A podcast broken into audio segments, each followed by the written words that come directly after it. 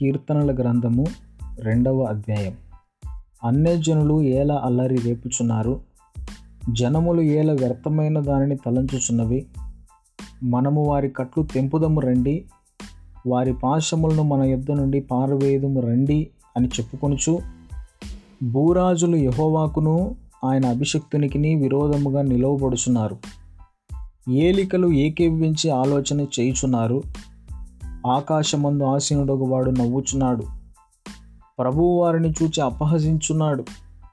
ఆయన ఉగ్రుడై వారితో పలుకును ప్రచండ కోపము చేత వారిని తల్లడింపచేయును. నేను నా పరిశుద్ధ పర్వతమైన సియోను మీద నా రాజును ఆసీనునిగా చేసి ఉన్నాను. కట్టడను నేను వివరించదను యహోవా నాకిలాగు సెలవిచ్చను. నీవు నా కుమారుడవు నేడు నిన్ను కని ఉన్నాను నన్ను అడుగుము జనములను నీకు స్వాస్థ్యముగాను భూమిని దిగంతముల వరకు సొత్తుగాను ఇచ్చదను. ఇనుపదండముతో నీవు వారిని నలుగుగొట్టెదవు కుండను పగలగొట్టినట్లు వారిని ముక్క చక్కలుగా పగలగొట్టెదవు.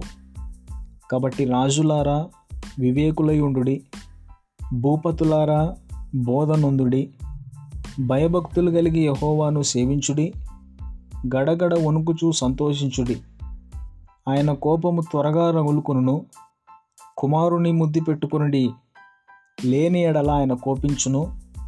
అప్పుడు మీరు త్రోవ తప్పి నశించెదరు. ఆయనను ఆశ్రయించు వారందరూ ధన్యులు.